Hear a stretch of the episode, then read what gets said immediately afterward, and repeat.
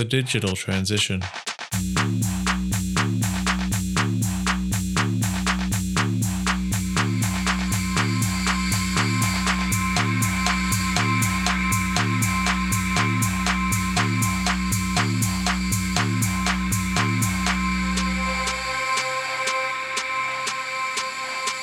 The Digital Transition, brought to you by Fulton Trotter Digital, a podcast series created to assist those tasked with implementing digital strategies, where we will share our knowledge and experiences to support you in your transition.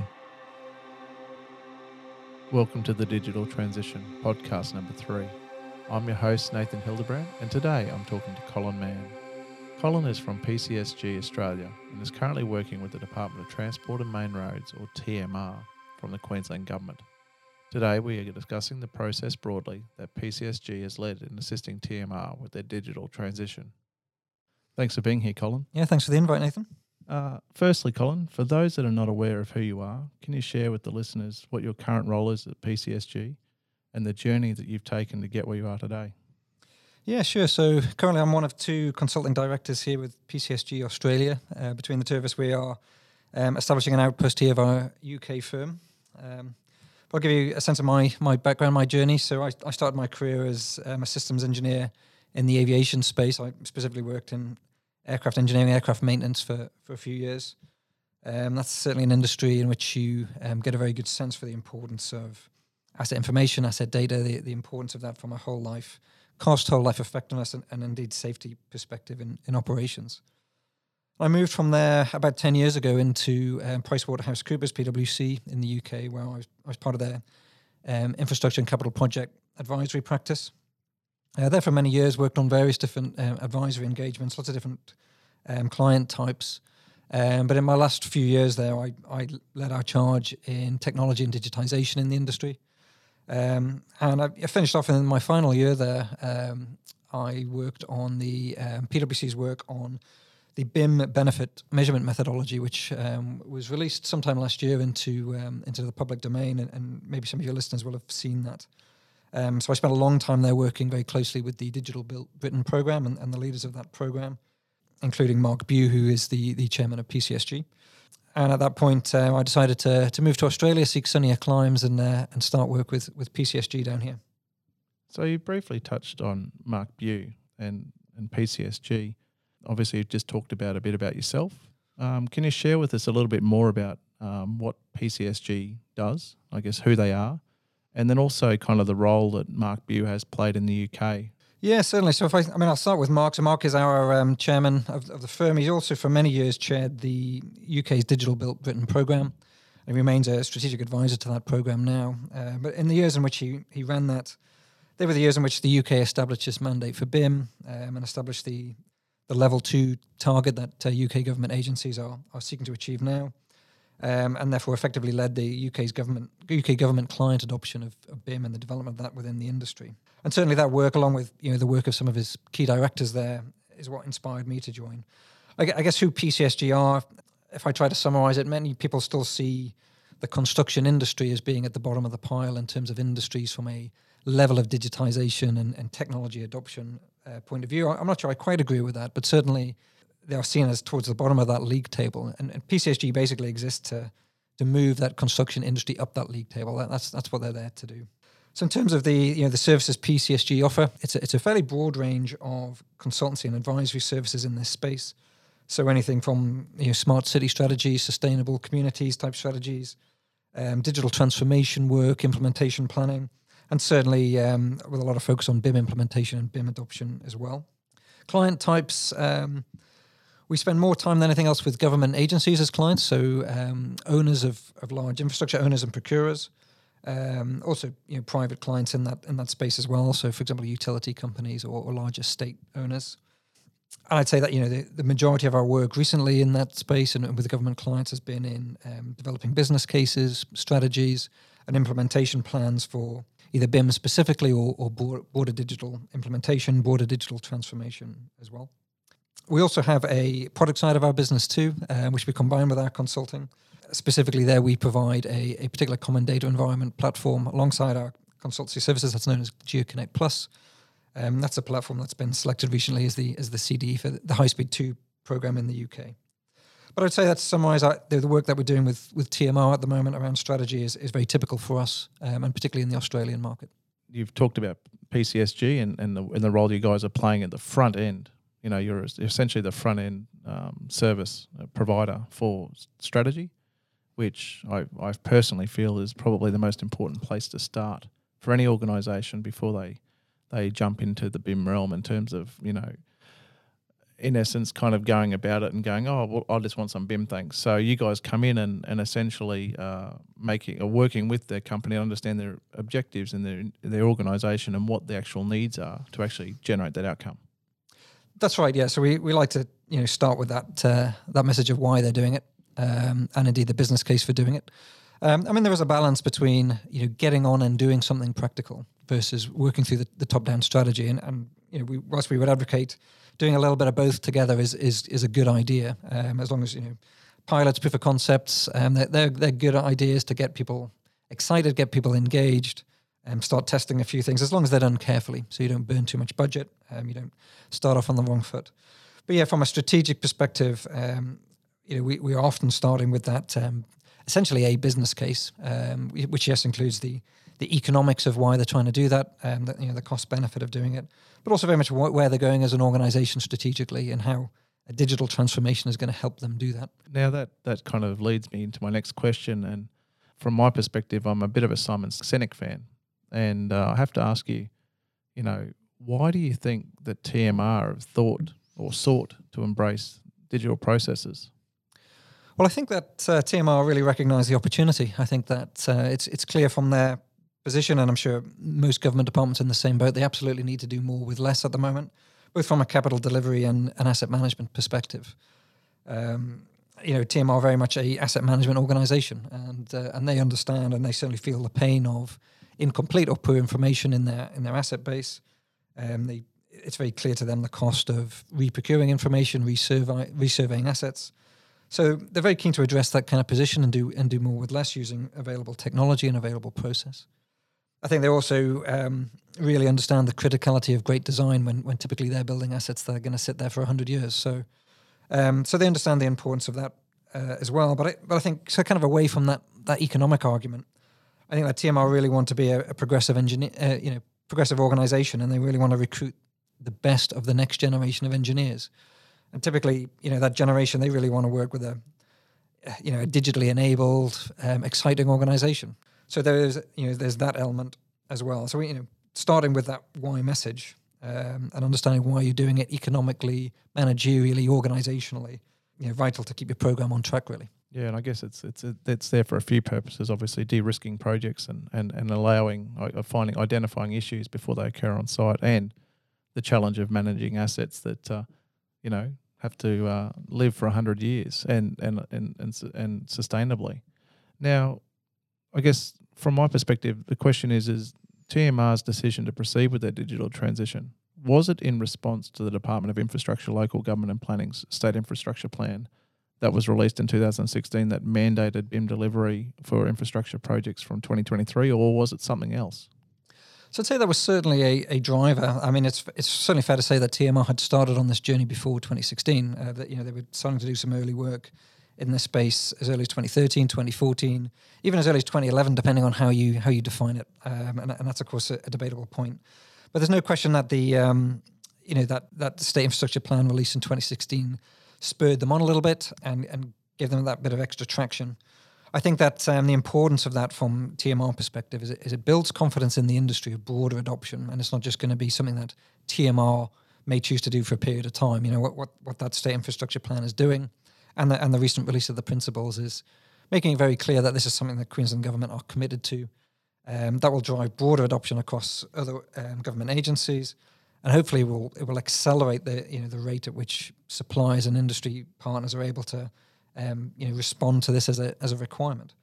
I think also you know T M R see the opportunity and, and in part their responsibility to lead this a little bit as well, as perhaps the biggest um, you know, procurer in, in the in the state. They, if they don't lead it, if they don't get on with it, it's going to be difficult to get this off the ground, and, um, and I've no doubt that some of the case studies and experience from T M R will really help other agencies as well.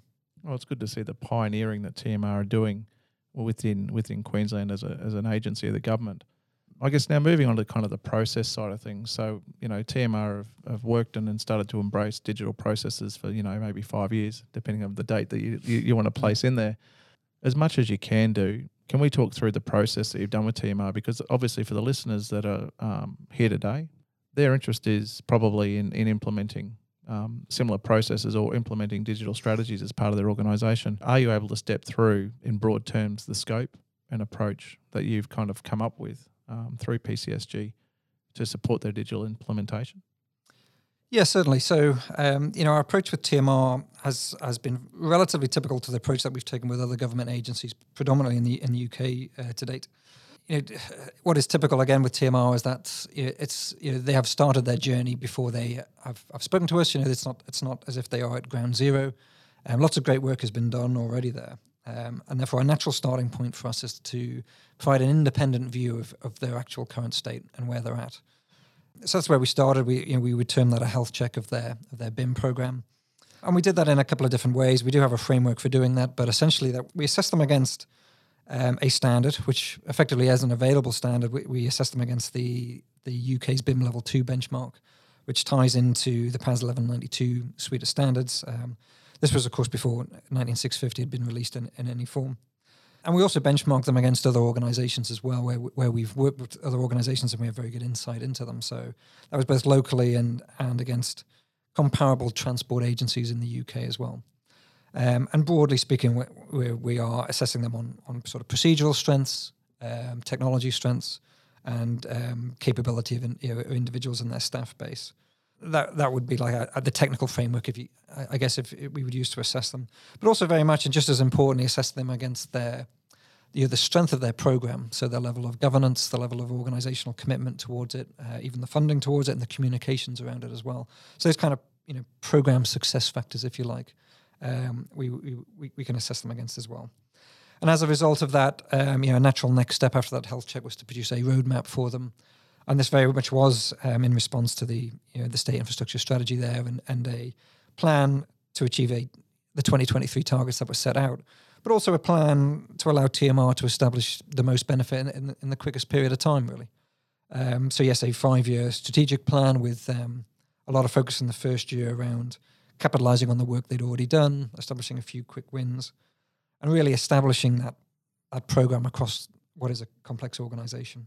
So we completed that work um, a little while ago, earlier, earlier in uh, twenty eighteen, and we're still engaged with them now, um, focusing on one particular aspect of that roadmap, although a very significant part of that, which is T M R's common data environment. Um, so that is, you know, at the moment that's at, in a strategic phase, so looking at how they should approach a common data environment, to use the, use the B I M terminology there, what it will need to achieve, you know, its scope and um, and its requirements. Um, so that, and that's the that's the phase that we're in now. So I guess for our listeners out there, common data environment might be a new term for them. And, uh, you know, I think there's something worthwhile, I guess, diverting on probably just quickly. And, and I guess, what is a common, common data environment? And, and for, for a layperson that's not not aware of uh, this terminology and, and the and the British standards. Yeah, so a common data environment, C D E, it's, it's, it's, it is defined in the standards, um, although despite that, you know, there's there's plenty of scope for interpretation anyway, and, and certainly plenty of scope in, in the way C D Es have been used and deployed um, in, in every industry, in, in every territory as well. So certainly even in the U K today, despite the fact that you know, the B I M mandate has been around for a long time, you see very different approaches to the C D E. So I guess to start with, you know, technology-wise, it's not necessarily a single piece of software or a single platform. It, in, in any complex organisation, it, it would usually be a suite of systems that are hopefully working together. Um, I guess there'll always be some common factors we would expect to see. So we would always expect a um, probably a cloud-based collaborative part of that, which allow people from different organisations to collaborate, communicate, and share information effectively. That's ultimately the heart of what the C D E is trying to do. Um, I guess different strategies around that in terms of who owns and who operates that C D E, and uh, that's probably the that's probably the greatest difference that we see. Um, this has, you know, in many in many cases, in many significant projects, has been delegated to supply chain and, and sits at, typically at tier one, with um, with like a portal access for client and a portal access for lower tier contractors. But, you know, for larger organizations, larger, cl- uh, larger client organizations and government departments, more and more so now this is being owned by them, operated by them, and forms part of their B I M requirement to engage with at a level there their common data environment. Yeah, so essentially it's a uh, a large filing cabinet that's uh, neatly organised, which is a, a, a move forward in industry, considering how people like to file things. So even if, even if it was only that, that would be a step forward, yeah. yeah. In an ideal world. Yeah.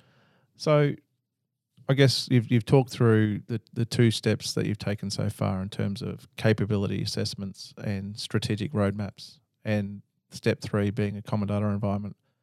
Where have um, T M R focused their efforts so far? You know, has it been uh, technology implementations, standards development, or their people and their and their capabilities? So, so certainly all three of those aspects exist on their on their roadmap. I think that it's fair to say that they started with on the process side, which again is is quite uh, quite common, quite quite typical, um, in part because it requires less, probably the least investment up front to, to think about that, and it also is is. Probably the, the one thing you absolutely need to do in order to run even the most basic proof of concept would be to have some sense of process. And I'm including within, when I say process, I'm including within that that kind of definition, again, to use a few B I M terms around defining your information requirements at, at whatever level. So organisationally and your, your asset information requirements, and then your employees' information requirements, ultimately the your demands that go out to the supply chain of the, the data and information that you want. So T M R started there with... Um, working up initial versions of those to allow them to to attempt a, you know, some proof of concept deployments of B I M. Also um, bolted onto the side of that some procedures. You know, th- there is such a thing as the the, the T I M, T M R B I M guide, um, which would cover things like authoring standards, um, level of detail, things like that, that some of your listeners will be familiar with. Again, just to allow suppliers to initially engage with T M R from a B I M perspective and start to produce digital deliverables that are in line with what, what T M R are expecting. Um, increasingly now the focus is turning, you know, with that established and, you know, feedback coming in constantly to T M R on, on those pr- procedures and on those um, um, information requirements. Attention now turning, as I was describing, more to the technology side and to the to the common data environment platform that they're looking at. And alongside that, we'll, we'll be working with them to look at other aspects of B I M uh, technologies as well, and authoring type tools and analytical tools. But very quickly, capability will become um, almost the, uh, you know, the the critical path for, for T M R, as as it is with probably every organisation that we've worked with, um, and and indeed, you know, probably still the number one problem in most U K clients at the moment is the ability to access and, and hang on to enough um, you know, digitally orientated staff that can uh, that can help you with this. So capability training uh, will become inc- an increasing part of T M R's plan. That sounds like a big challenge, and it sounds like it's one of the biggest challenges that we are going to face. So I guess you've touched lightly on, I guess, the, the journey that T M R has taken and, and obviously the work that they've done since two thousand thirteen. And you've talked about the methodology in, in an ideal sense going from top down, but then obviously the the benefits of potentially um, working hand in hand with some some pilot projects, for example, kind of providing feedback to the, like a feedback loop to the system. How have, have T M R actually tendered any projects or pilot projects with digital deliverables yet? Yes, they have. Yeah, they, they've they've attended a few. Um, they're focusing at the moment on some of their larger schemes, so, so typically one hundred million dollars plus schemes for them. Uh, so that is uh, that's the focus of their program at the moment, uh, and where they see most benefit. So yeah, the um, their employees' information requirements, to use the B I M term, you know, the, the digital requirements that sit in the case of T M R within their um, S W T Cs and their their board uh, contract documentation. They've gone out on a number of projects now, and, and, and those requirements do exist now for um, for a, a a certain number of T M R projects. Also, the, you know, the need to for contractors to produce their B I M execution plan or B I M management plan is in there, and, and to and to provide um, digital models as well. And those requirements are, are continuously being refined and negotiated with suppliers. But yeah, absolutely, they've been out there, and we've seen um, and T M R have seen full full sets of digital deliverables come back for for a, a number of projects now. So, from from the experiences from T M R, is is the infrastructure delivery supply chain ready and capable of delivering projects? Obviously, the, the scale of project would mean, you know, larger infrastructure delivery guys or building contractors may be capable of doing that. Have they found any uh, kind of pushback at all yet? Uh, yes, certainly some pushback, and and and the you know the supply response inevitably has been mixed. Uh, I think generally. Um, fair to say enthusiastic, but but you know the level of capability at the start of contracts has often been mixed, and and, that, and that's entirely to be expected. I think that some of the suppliers that T M R will engage with, you know, this will be their first first time attempting to, to produce B I M deliverables and, and to engage in a B I M type process. Some perhaps um, reliant on, on other consultancies and suppliers to help them through that process. So a lot of learning going on, certainly. Um, I think, interestingly, you know, T M R have seen examples of sort of over-delivery as well. We, we've certainly seen that. Um, we saw that a lot in the U K. Um, and, and seeing it again here where, you know, interpreting digital requirements um, is, is not necessarily easy. And indeed, writing them down is not necessarily easy. So it's quite, it, you know, it's it's not uncommon to in, be in a position where a contractor or, or a design consultant is delivering what they can, and that might go over and over and above what was actually required at the time. So, you know, incurring a little bit of unnecessary cost at different parts of the uh, of the journey. So I've seen some examples of that as well. That's all good learning uh, for, for T M R. So the positive being, I guess, that uh, I guess what will happen is, is that it will align with the policies that were released in two thousand sixteen with regards to the targets of essentially delivering projects over fifty million dollars by twenty twenty-three, because I'll have gone through that pilot phase and, and learnt on the on the run essentially over the next uh, three to four years. That's right. I mean, you know, T M R's approach is, is fully in line with those um, principles, and, and indeed they will have influenced some of those uh, principles as well from some of their early adopters. I think, um, you know, a lot of those principles, for example, um, you know, the focus on open data is is, is absolutely part of T M R's strategy, and, and and we'll see T M R increasingly start to embrace things like the I F C standard. Um, I think that um, there are examples within those principles that um, are equally, whilst part of T M R's plan, are really really starting to, starting to be examples of the, the bigger challenges that departments have in, in kind of complying with those principles and, and implementing B I M. You know, to give you an example, um, you know, one of those principles is, if I paraphrase it, is to to maintain B I M through the life of an asset.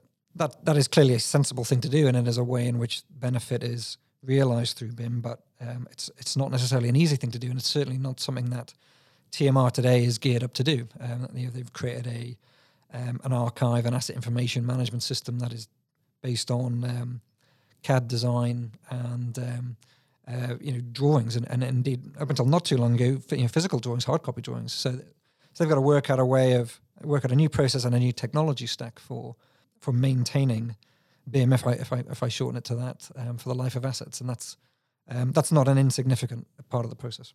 No, it's going to be it's going to be probably one of the biggest challenges from my perspective in terms of the methodology of actually maintaining uh, live assets in a digital sense.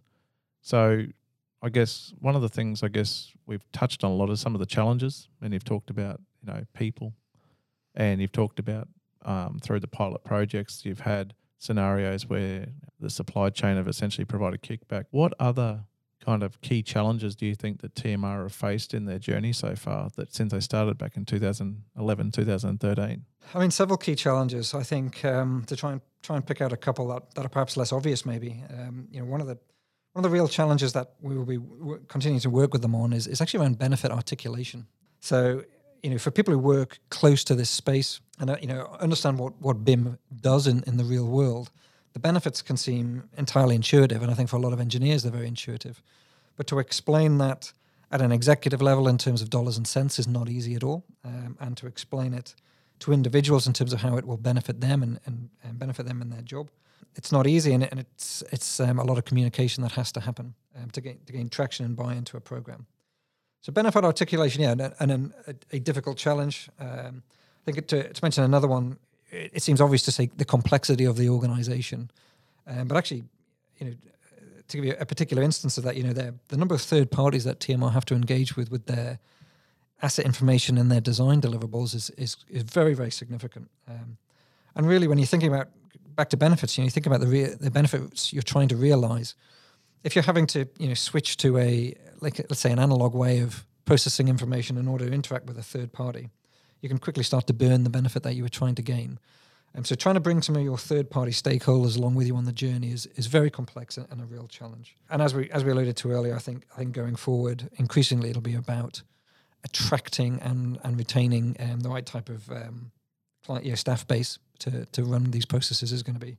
So I guess touching on that, uh, the scenario you were talking about there with having challenges of working on, on old formats, um, my greatest interest is actually how, how this is actually going to create a substantial amount of duplication with local authorities and the councils, and now T M R own and manage a portion of the road network around Queensland, and then each of the local authorities that it interacts with owns and manages and operates a uh, their own local streets. I know that some local authorities do investigate or are currently investigating or do utilise three D models for D A assessment.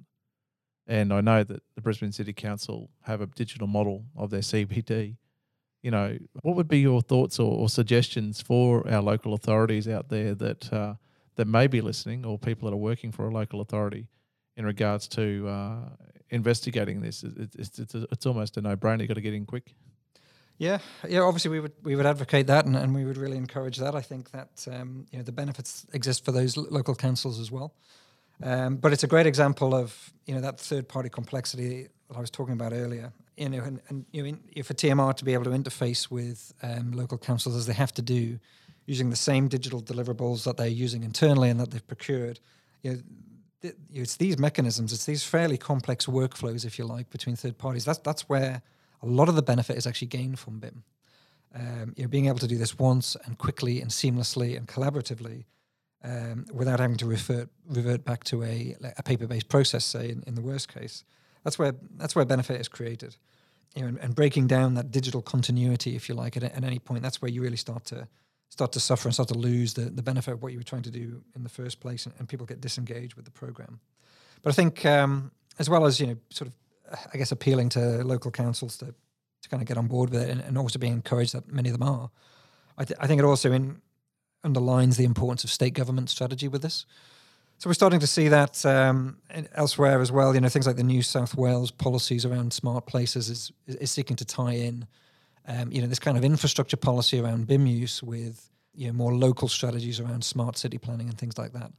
And, and that's why things like that are important. That's why, um, you know, getting B I M policy and principles out there in Queensland is, is fantastic. It's a great it's a great step forward, um, you know, and lots more needs to be done on that space to kind of maintain that sense of a, a single digital approach to to infrastructure and, and land use planning. And I guess that kind of leads to a recently released document titled Transforming Southeast Queensland: The City Deal Proposition. So that was jointly released only a couple of weeks ago um, by the Queensland Government and the Council of Mayors. And, and in this this sixty-page document, in a couple of pages, it does address digital digital delivery in a couple of pages. You know, I'm hoping that this report might actually act as a catalyst for our local authorities, at least in Southeast Queensland, to move forward with their digital transition in regards to, you know, integrating with T M R or even adopting their processes internally. How hard do you think it would be actually for the local authorities to essentially, once T M R release their full requirements, how hard would it be, do you think, for local authorities to essentially adapt and, and take on board that kind of strategy at a local government level? That's a good question. I think that it's um, – I think the honest answer is that I think that at the moment it will be quite difficult. I think it's absolutely terrific to see um, to see documents like that, Transforming S E Q, to come out and, and to address the, the digital element within it. And I think it will it will provide um, you know, local councils and, and, and uh, local authorities that – with that push, and I think that that combined with seeing some of the um, some of the technological outputs that will come out of organisations like T M R will also um, sort of open people's eyes to the to the benefits of it. Um, I think where we're at, and, and this is I think is true in um, you know here in New, New South Wales, Victoria as well, is that we are seeing some good descriptions of where this is going and what it is, and and um, and and probably to a lesser extent, but. But, you know, I, I did see a bit more of this, you know, what are the benefits of doing this? Um, what I think local authorities really are going to need is is more guidance and more help on how to do it. Um, so, you know, you take an example like um, the desire to create a, an S E Q digital twin, for example, is in that document. You know, hugely supportive of that kind of initiative. Again, you know, as someone, in, as someone very close to this, I intuitively understand the benefits of that, but they're not necessarily easy to articulate. So articulating the benefit of it is something that has to be done. And then really trying to get to that next level of, okay, how do we do that? You know, what are, what are the nuts and bolts?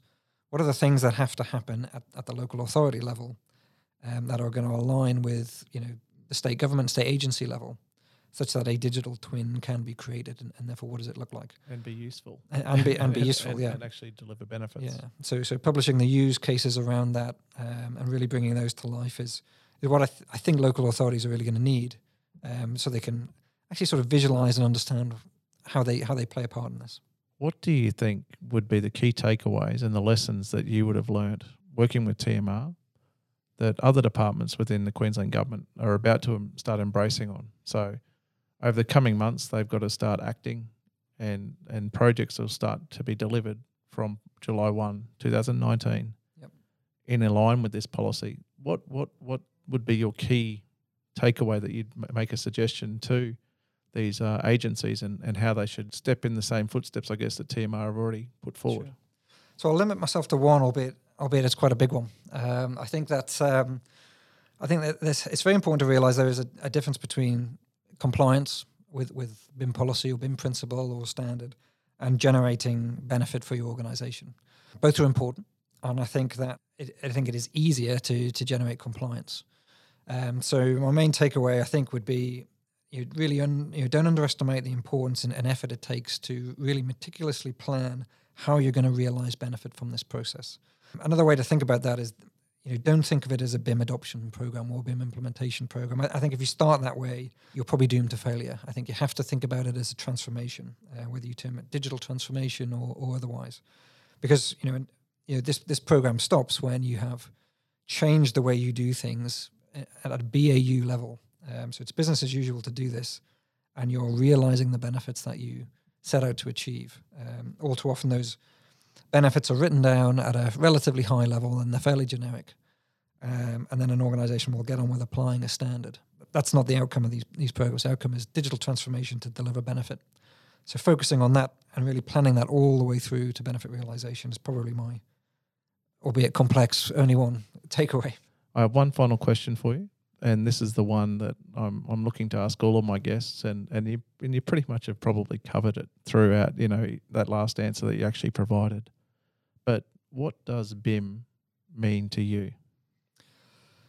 So I would I would answer that question. Uh, yeah, I guess to add to everything I've said so far today, I think um, I would summarise B I M though as as client ownership of data. If I have to put it in, in one sentence or four words, I think, you know, if you're a client, it's your data.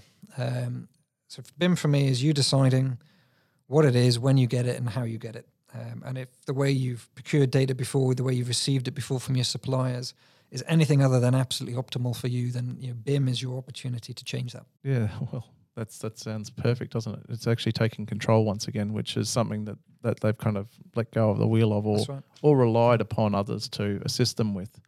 But Colin, mate, thanks very much for taking the time to sit down with us today and discussing the uh, digital journey that you've had with uh, T M R and how P C S G has actually worked through that process with them over the last couple of years.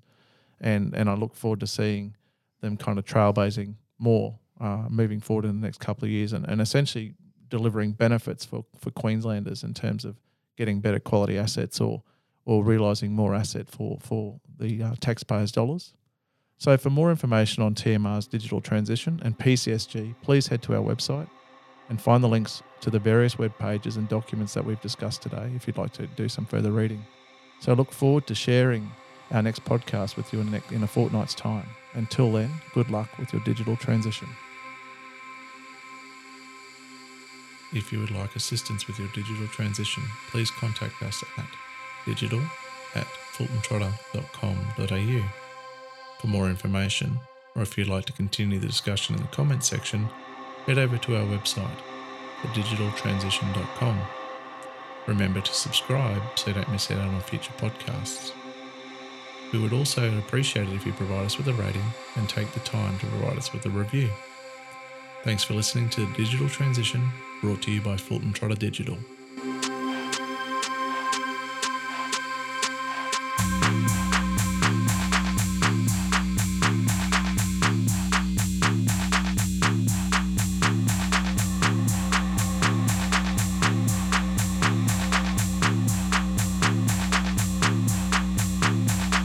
Digital transition.